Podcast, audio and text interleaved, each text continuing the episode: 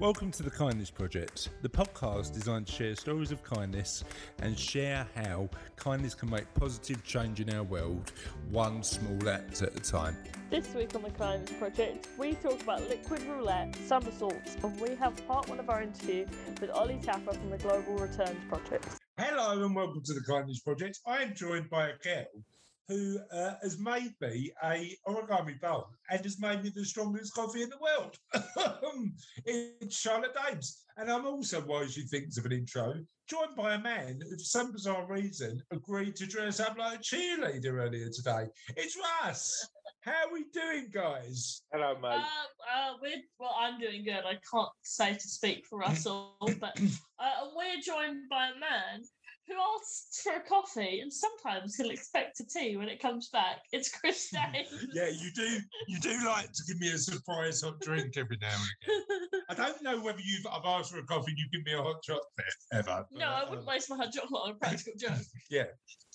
So uh, so yeah, you sometimes I get a tea, sometimes I get a coffee. It's hot drink roulette, people. That's what we're playing here. I, I never know what I'm gonna get. Sometimes I have pie. Sometimes I can't be bothered. If I'm making myself a tea and he asks for a coffee, I ain't going to Some, to Sometimes she makes me a tea without even asking. Not very often. Sometimes uh, I ask, she says yes, and then she doesn't make me a tea for like two days. Sometimes I ask for a coffee and it's a tea. Sometimes I ask for a tea and it's coffee. Sometimes I ask for a tea and it's a water. Um, I've never given you boiled water in a no, mug. You haven't, you haven't. Um, and Russ, how are you? And what compelled you to offer to dress having a cheerleaders out there earlier? Uh, I'm fine. Clearly not, cheerleader Russ. I like the pom-poms. They are fun. You yeah. like the pom-poms? Yeah. yeah. What an answer. What do you like about the pom-poms? I'm a bit of a chunk now. I don't think I can do the somersaults and nobody could live. You can. Me. You can. I reckon. I reckon you could put up. Give it a go. I reckon you could put up a pretty amazing somersault, to be honest, uh, Russ. Could you do a somersault, no. Charlotte? I'd try. Uh, it depends what kind of somersault we're talking about, like American or English definition. Sorry, what's the difference between yeah, an American and English difference? Somersault? The Americans, they call forward rolls somersaults. No, they don't. There's a rolling pole, isn't it? So what's a what, what's a British somersault and what's an American somersault? The full light off the ground is a British somersault or an American British somersault? somersault. A British somersault is a good-looking bird in summer. I'm normally guilty of bad jokes. I I am normally guilty. You've made Charlotte rub her eyes in disgust. She's like, uh. A good look, a good-looking girl in summer is a somersault, Russ. Yeah. So are you still living in the eighties? What do you want to say about that, Charlotte? In terms of like feminism and equality and all that sort of good stuff. As soon as it was said, I lost interest in the conversation and I found something in my eyebrow. You've, uh, you've, you've given Charlotte the opportunity to find some wildlife in her eyebrow. Um, I'm still trying to get to this. Should we gloss over that? Uh, what, what's a French somersault then, Russ? No. So you can get yourself in more trouble. Uh, yeah, I don't know. All right, we'll leave that one. Um, so let's talk about um, question of the podcast. Let's do it. Before we announce the Q O T P, let's. Uh, do you like that Q O T P? What? What? Before we announce the what, here's how you can get in touch. What are you doing? Um, I am poking you. Okay, that's my neck. It's weird. Um... Stop poking me. Nobody can see you poking me. Doesn't matter. Go on, go. Okay, I'm supposed to work out all the kindness. On Facebook, if you just type the Kindness Project into the search bar, we should come up. Same goes for Google, uh, not MySpace. We had an unfortunate accident on MySpace that we don't talk about. Um, well, it, it was that day we let Russell post his own jokes on MySpace. They all went wrong. Somersault. Oh, God, we'll never live that one down. We never will. Uh, if you want to go directly to the website without the faff of Google, it's w w w dot kindness project dot co dot u k. Um, all of our stuff is on there. Have fun. Free for all. Yeah, you Please know what? Every single website. episode. How many episodes are we in there, Russ? I lose count. We're one hundred. This is one hundred ninety-three. You what? Yeah, one hundred ninety-three. I spat at me really strong coffee there. Just while we're on the subject of somersault and not living it down, though. Don't tell any more bad jokes, Russ. Since I've been hosting with you, the numbers have gone right up. So. It's you, Russ. It's you and your jokes. Maybe we should give Russ his own like segment of the show. Oh, you can take over me once a month. No, I'm fine. Okay, I'm trying to get away. With it, yeah, with jokes like somersault, Russ, the only way's down. Um, right, anyway. Yeah, after today, I don't think that peak is going to last much longer. No, no, but well done, Russ. It's all uh, you. Email. It's all you. Uh, Honor at the Kindness. No. Honor at the Kindness. Honor at the Kindness. Um, it's holler, H O L R. Honor at the kindness project dot co dot u k. Is no. that what I said? And the question... I'm, I was I'm, like, is that is that the email? Is that for how some bizarre reason, I found myself so amused and I had a little snort. Do you ever make yourself laugh so much? You go... Hi, hi, I want to do another late night edition of the car. Oh, you know what? We should never, ever, ever record late at night because it always, um, and I, I say late at night, we've we've been at college and work all day. You've been at college? Where it's, do you go to college? It's not, uh, Where do you go to college? Brazil. Um, bang, bang, bang. um, that's one for our older viewers.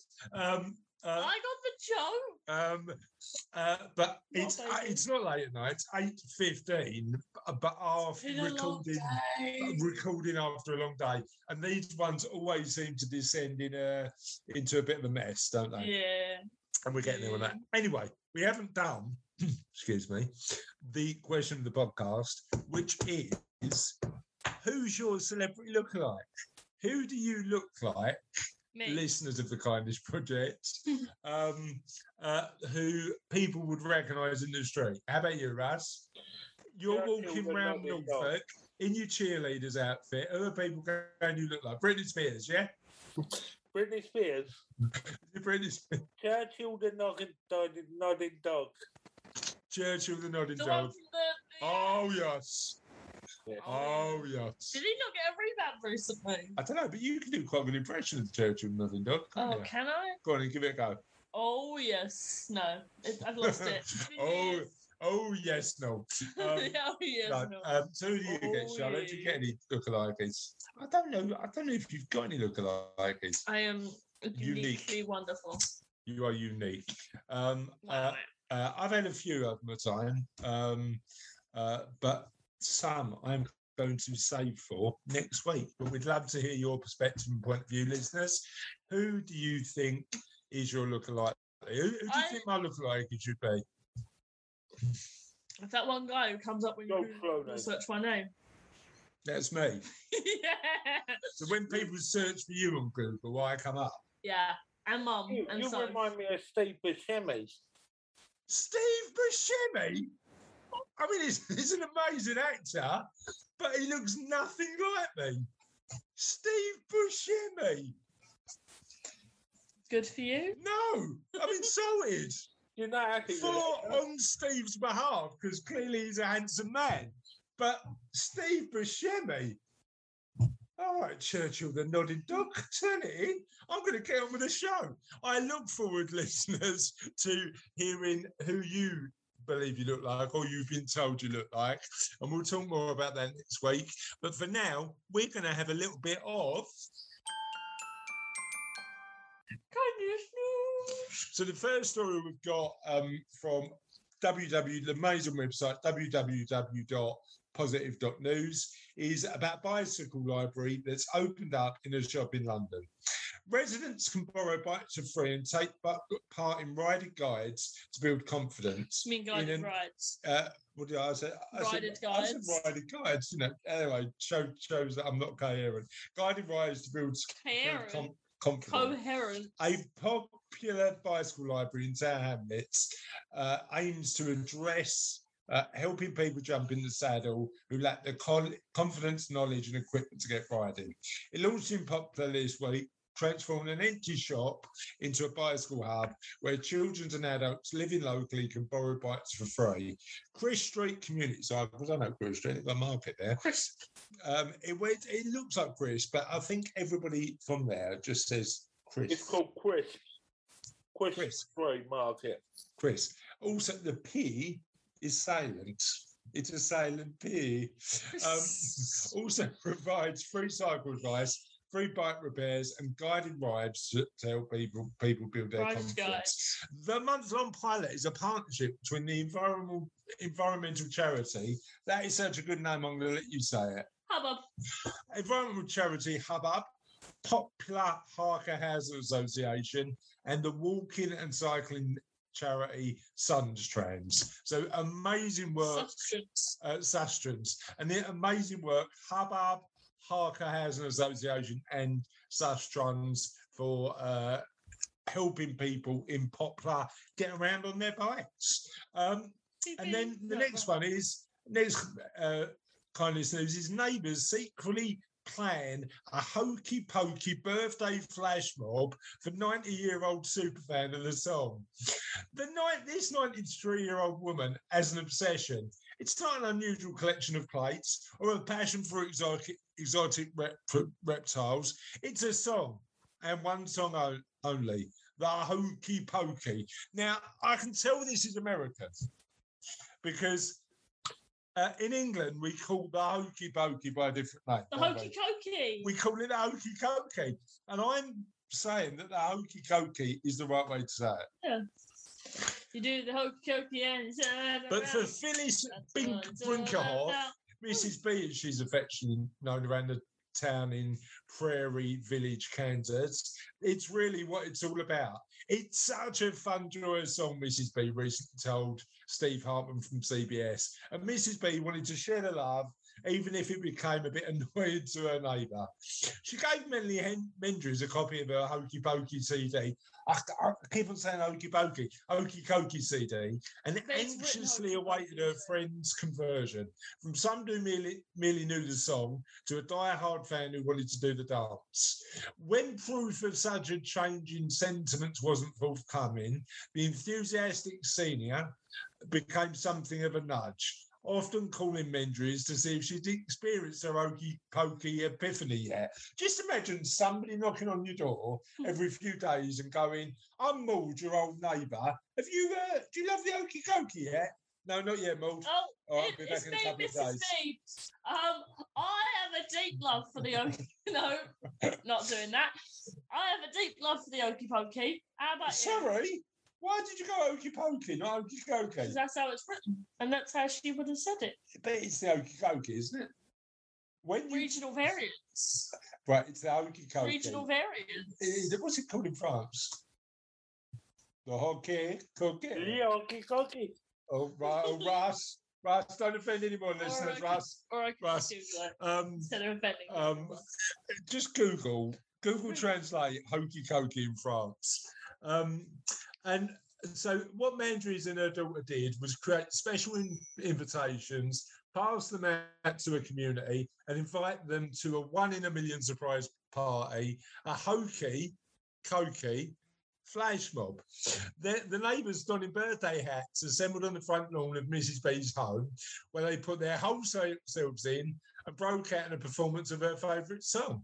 Um, and there is a video that goes with Um, Missus B's obsession with a hokey cokey and shows them um, frightening her with a hokey cokey flash mob. I love it. It's, it's the hokey pokey in France. Is it the hokey pokey in France? How about in Germany? We're the outlier. Are we? Are we the only one that calls it the hokey cokey? Amazing. That is a fact that I have learned today. That well, is... I don't know if we're the only one, but I know in France they call it the hokey pokey. Right, we, we, before... Um, uh, Before Russ, uh, before Charlotte gets on with Googling every single country to see what they call the hokey cokey. Okay, okay, here we go. Shall we get on with the show? You want to talk about the hokey cokey now? Talk about the hokey cokey. Okay, the hokey cokey United Kingdom and the Caribbean, or hokey pokey South Africa, United States, Canada, Australia and Israel, is a campfire song and participation dance with a distinctive accompanying tune and lyric structure. Uh, it is so, right, those... where did I think it the hokey pokey? South Africa, United States, Canada, Australia and Israel. And France. And France. I bet Germany. Uh, Denmark, New Zealand, hokey. Right, uh, this is new facts. This is new facts for us. Yeah, right. So basically it's just here and there. Now, normally, normally, Charlotte, you um, drive the show forward when I get distracted. Um, the hokey pokey. But now you're, you've been distracted by the name of the hokey pokey, um, which is a bit of a, uh, bit of a good thing to get distracted about. But should we get on with the show? So, in our interview today, we've got the first part of an interview with a gentleman called Mister Olly Tapper. Olly is a bit of a legend. Uh, he is doing amazing work encouraging people to use their wealth for the benefit of the environment. And he explains a lot more in our, the first part of the interview. Shall we listen? Let's do it. Hi, Olly. Thank you so much for joining us on the podcast. How are you today? I'm good. Thank you very much. How are you doing? Good, yeah, very, very good, thank you. I know we had a bit of a sort of pre-podcast chat about my running pains, um, and I know you said you uh, you get out on the on the on the roads a bit. But are you do you think what what's your like sort of pre-COVID and pre sort of uh, what's going on at the minute where there was a few more restrictions? What do you do to sort of stay in shape? What do you do to stay fit? Well, yes, yeah, so, I mean, I mean, during uh, during COVID, there was a lot of running, but before that, I'm I'm massively into my football, um, and and I loved it. And and at uni, that would sort of be a, a highlight of the week. You know, you, you work a bit during the week, uh, emphasis on a bit, uh, and then on on the weekends you go out and, and play football, which was great. And I, I also loved a bit of cricket, but I can't really say that cricket's um, that active or. or doing that yeah. work. It's a it, it's a bit it, it's a it's a bit more sedate than sort of running around on the on the football pitch, is is it? Um, and what's your position? What's your uh, what's your position in, on the pitch? Uh, well, I play striker, so I'm a bit of a, a sort of glory hunter, um, and and trying to trying to bag goals where I can. Um, but yeah, I I, I absolutely love it, and um.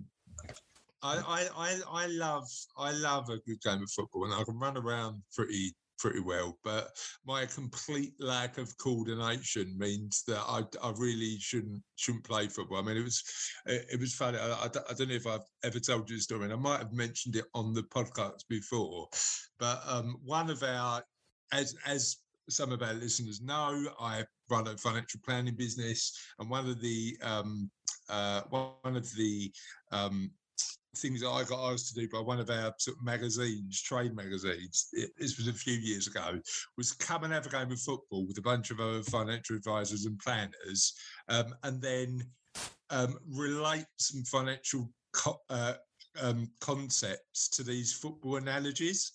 Um, and when the journalist phoned me, I thought, you know what, it sounds like it's going to be good fun, um, but I did warn him that, that even though I'm in pretty good shape, pretty fit, I've got no football, no coordination, so no football skills at all. And Olly said to me, don't worry, because um, uh, I've got this new slow motion camera that will make anybody look good. So agreed to do it. Um, Uh, he said that there were going to be like fifteen or twenty turn up. There was three of us that turned oh, up to do this thing, which was a which was a bit painful. Um, did it, you know, sort of. Uh, he said, "Look, video will be out in a month," um, and um, I can now confirm that um, I am probably the only footballer in the world who looks um, worse in slow motion than uh, than than in full speed. I mean, it wasn't it wasn't a good look. It just accentuated every single um, every single mistake I made. Um, anyway, it's this podcast isn't about me. It's about you. So tell us a bit about you and what you're up to. Oh well, thanks, Chris. Um, well, well, obviously, as you said, I'm I'm Olly. I'm twenty-three. Um, I'm I'm calling you today from my my childhood bedroom desk, where um, in the last year, uh, or last year and a bit actually, I, I've taken my finals for university. I've graduated, and I've started a new job. So it's seen me through uh, a lot of sort of big life events in recent yeah. time. Um, and I, in terms of ab- about me, well, um, I'd say I've probably got two main passions in life. One we've already talked a bit about, um, which is sport. Um, and then the other one, which is is the environment. So it's been a great summer for sports, less good for the environment. Um, but from a personal perspective, I, I'm very lucky uh, because I, I'm in a job where I can work for an environmental initiative um, called the Global Returns Project during the week. And then come the weekend, I get to play sports. So I feel like I'm uh, pretty happy. Best of both worlds. Exactly. It's it's it's a very lucky position to be in.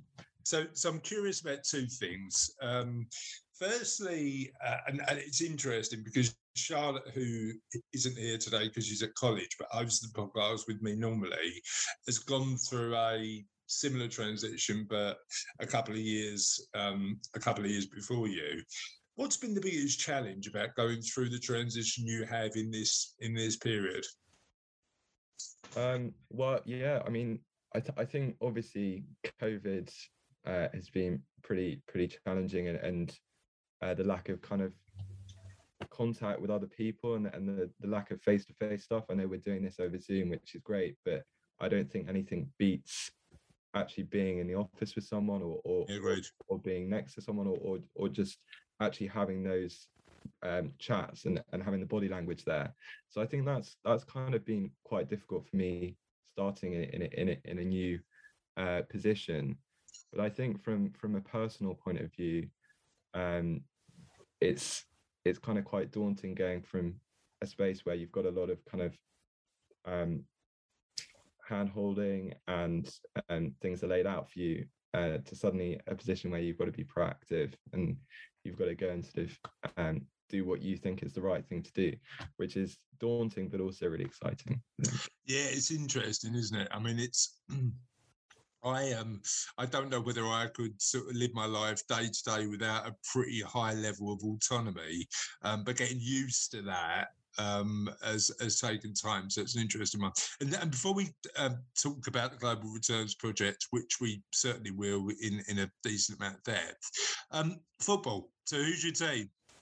Well, um, and and you might not have heard of them, but they're Yeovil Town. Um, okay. Yeah. And they're they're based in Somerset, um, which is where my grandparents live. Actually, I, I was a Chelsea fan until the age of five, and and then you decided to stop glory hunting. Is that? Yeah. Is that well, I actually stopped. I, I stopped supporting them when they, they when got they got good. Bizarrely, and I got bored.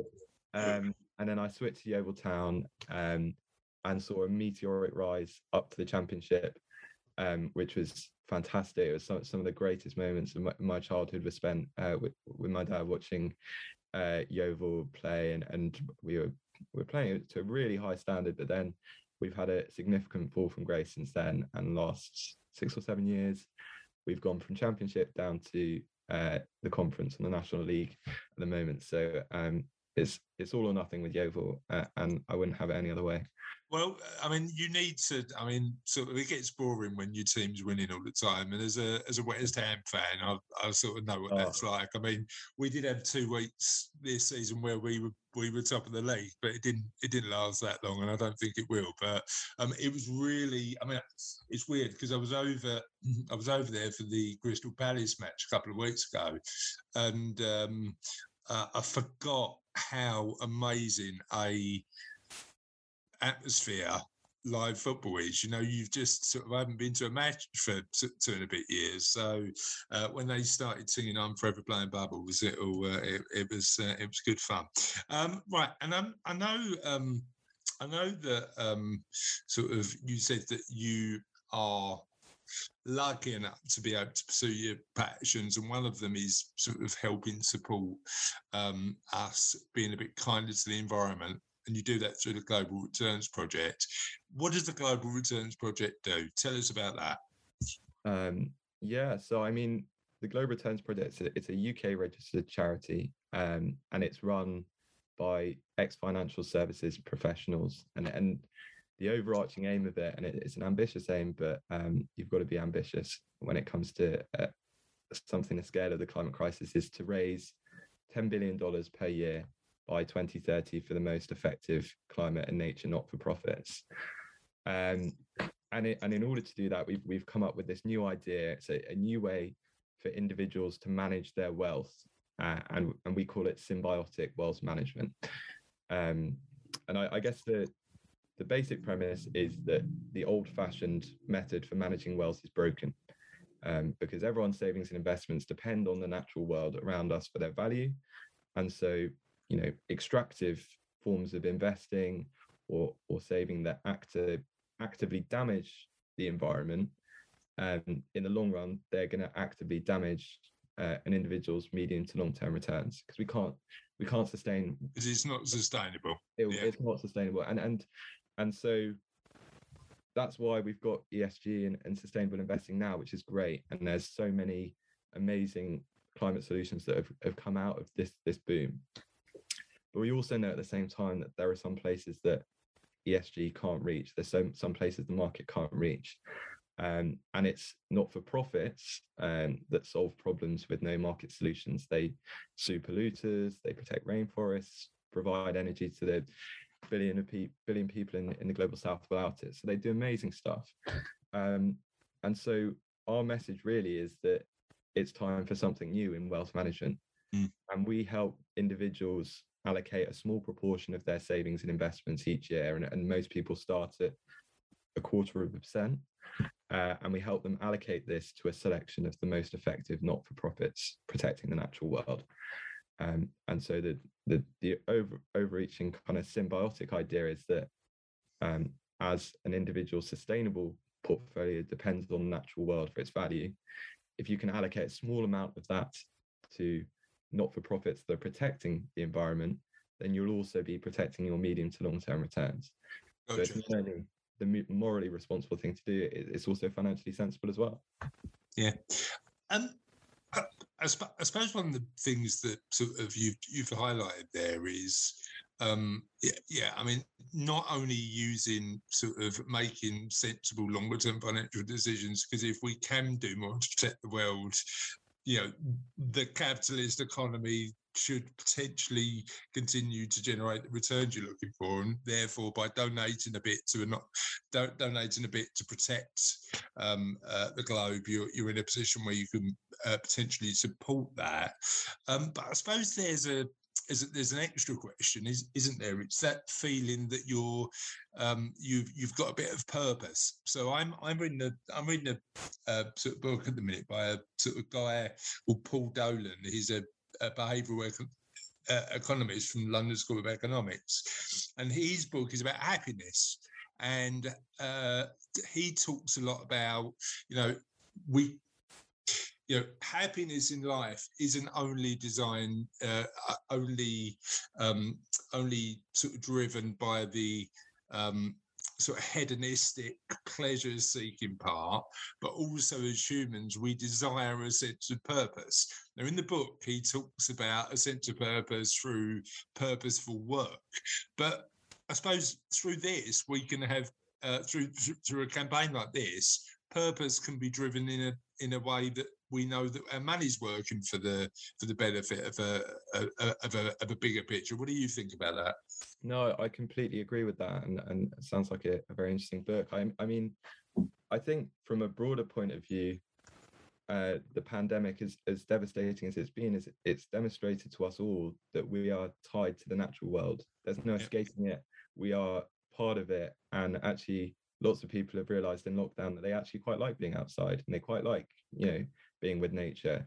And so I think you're one hundred percent right. Actually, that sense of purpose that we get from the natural world that we don't know about, I think is something that, that you know, a lot of people have, have come to realise. And and so, yes, this is this is something that people can do.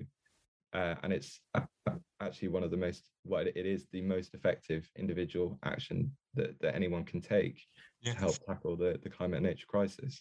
Uh, so, so the money goes directly to non-profits. They're not, the money's not invested directly in commercial organisations, um, uh, because there is specific work that those non-profits can't do, uh, sorry, can do that, that commercial organisations probably don't. Give me an example, a specific example of one project that you guys are looking to fund or fund already that has that impact. Yeah, so I mean, there's a there's a very interesting organisation we support called Whale and Dolphin Conservation. Uh, now, a lot of people listening might think, well, what on earth do whales have to do with the climate crisis? Well, actually, recent research has said that um, whales perform a really important function in, in the Earth system by not only when they die, they, they sink to the ocean floor and, and store carbon there, but also when they um, when they defecate at the surface, they stimulate phytoplankton, which are these amazing microscopic creatures that sequester C O two in huge quantities. Um, and so uh, the more whales we have in the ocean, actually, not only the nicer the, the ocean is and the more amazing creatures we have in there, also the better it is for our environment. Now, Whale and Dolphin Conservation are a not-for-profit who are doing work um, to protect these amazing cetaceans. And we know that for every year that a whale is in the ocean, they, they sequester about two hundred fifty tonnes of C O two.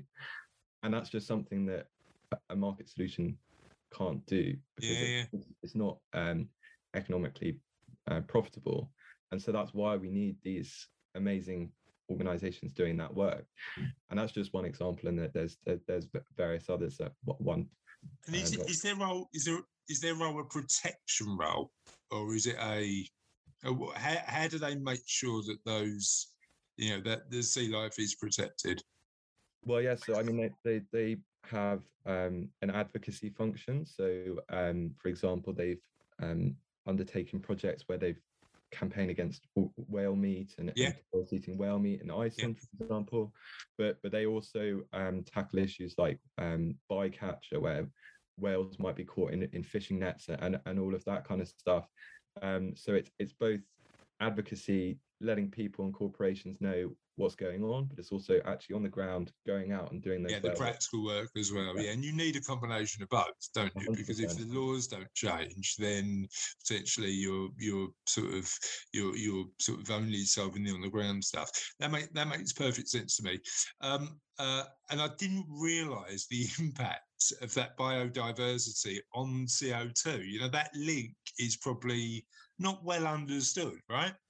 Yeah, no, one hundred percent. And, and it's a really interesting link. And actually, there was a, a new report published by the I P C C, who who are a, a major organisation tackling climate change, and I P B E S, who do it for biodiversity. And they recently said, for too long, we've been working in, in on our own. Let's do a report together. What they found is biodiversity and climate are in, inter, interlinked. They're interlinked, completely interlinked. And so if we're going to tackle one, we have to tackle the other. And and and it's kind of an amazing realization that actually nature is so much more powerful than we thought, because it's all linked together, and and and so there's so many opportunities for for us to to sort this out. Mm. I suppose the challenge, Olly, and, and again, um, I'm not a natural cynic, uh, I'm, I'm a natural optimist, but uh, I want to make sure that we're having that conversation so our listeners know, you know, the impact they can actually make. I suppose the a lot, a lot of the argument is whatever we do um, uh, is go, going to be a drop in the ocean compared to the sort of some of the bigger issues, and potentially you need global engagement to tackle climate change from both countries, companies and people and non-profits for, for, for to make meaningful change. And I think when sometimes, you know, uh, you know, the conversations I have had with well-meaning people, sometimes it feels a bit hopeless because the impact that they make um, Uh, feels too small to have a global impact. Now, my argument to that would probably be similar to yours, to say, look, it all starts with one person, and, and then as a collective, we can potentially sort of move change. But how do we get a real collective approach when there's so many interests, so many different countries, so many different personalities, so many individuals that, that need to get together to tackle this issue? It's a great question, um, and a hard question, um, but yeah. also an important one. I mean, um, I, th- I think we kind of got to start by acknowledging that, that governments are going to be central to this in the long term. There's no way around that. We've also got to acknowledge that they're moving way too slowly at the moment. That the, the progress is too slow. And so we need something in this crucial decade for our planet that, that is going to going to work work in our favor. And, and um, we are actually seeing large corporations and large financial institutions move quickly. And, you know, to appeal to the cynic within you, Chris, uh, the reason that these these institutions might be moving quickly is because they've seen that there's huge demand from individuals. They've seen that people want to invest sustainably. They've seen that people want to buy ethically. They've seen that people don't want to be funding fossil fuel companies. Yeah, yeah. And so so that major um, drive in, in large corporation, corporations is is makes me majorly optimistic, because it shows that individuals are making a difference. Um, I guess the other thing really um, to, to think about when you think about this whole issue of Um, is climate is climate change too big? Is the climate crisis too big? I think one of the things that I, I really like about what you're doing with the Kindness Project, uh, particularly over the last year, is that when things have been really tough uh, and when things have been, it, it's, it, it could have been easy for people to get into a sort of spiral of hopeless thinking, you've just illuminated pockets of joy and light in the world. Um, and people, I, I've, I've come out of uh, an episode that I've listened to feeling That, that actually there's a lot more happiness and kindness in the world than we thought before. And I think there's a, a parallel to be drawn with, with the climate crisis. And I think if we start thinking about it as this huge issue that no one person can can sort out, we're, we're doomed. And behavioural research yeah. tells us we're doomed. Yeah, yeah. Um, but if we if we think, you know, even starting something as small as, well, every ton of C O two saved is important and nothing goes to waste, yeah. it's, it's a great place to start. And then it, we also see amazing stuff that's going on. I mean, in COVID, dolphins returning to Venice, like the natural world restoring itself, all of those little things, we, see, we can see that things can, can change very quickly. Um, well, I'm with you on this, mate, one hundred percent, because you think about, you know, firstly, um, the, the um, I, I doubt the Kindness Project has got uh, uh many cynical listeners, um, but um, with, a, with, with now we're uh, now we're hitting the milestone of a thousand people a day. I just I just don't know who's listening at the minute. So so it's one of those things where you go, right, I've got to ask the question. But I you know I, I I'm with you in terms of that optimism, and it's not a black and white issue. It's an incremental gains issue, isn't it? You know, it's not about doing everything or nothing. It's about what can we do just to make it a little bit better collectively. And collectively, that turns into potentially quite a quite a big deal. You know, I mean, you know, we we can do what we can to make the environment and and uh, sort of the sort of climate crisis better. Is the issue ever going to go away? Probably not, um, because the globe is all is already warmer than it was. Um, can we slow down that change potentially? And uh, yeah, I, I, I admire your optimism on the, on that, mate. And so that's the first part of what Ollie's up to. And and genuinely, you know, he has the potential of uh, him and his organisation have the potential to have an amazing impact on how people use their money for good. Uh, and the second part of that interview is going to be coming next week. Shall we? Get on with the show. Righto, my time to shine. 'Tis the end of another podcast. 'Tis the end is never really the end, because the end is always the beginning of something entirely new, and I'm going to continue waffling until you have got all of our documents up. Necessary. So, uh, last week's question, we've only got a handful of answers this week. We need to ask more compelling questions. It's getting difficult now, one hundred ninety odd episodes in. Was, who is your favourite Cluedo character? Wrong answers only. And we've got a few. John Cook said Captain Scarlet. Paul Middleton said Doctor Who. Didn't really get the uh, the the sort of idea. Andrew Berwick said Inspector Gadget. David Ford Stight says Uh, Ziggy Stardust, Admiral Avocado, and the Crimson Crossdresser. I thought that was Russell. Um, uh, uh, Ollie Smith. Ollie Smith said Mister Bun the Baker and his deadly loaves. And that, my friends, is truly the end of another podcast. Have a lovely week. We'll see you next time. And uh, thank you for listening to The Kindness Project. Bye. Bye.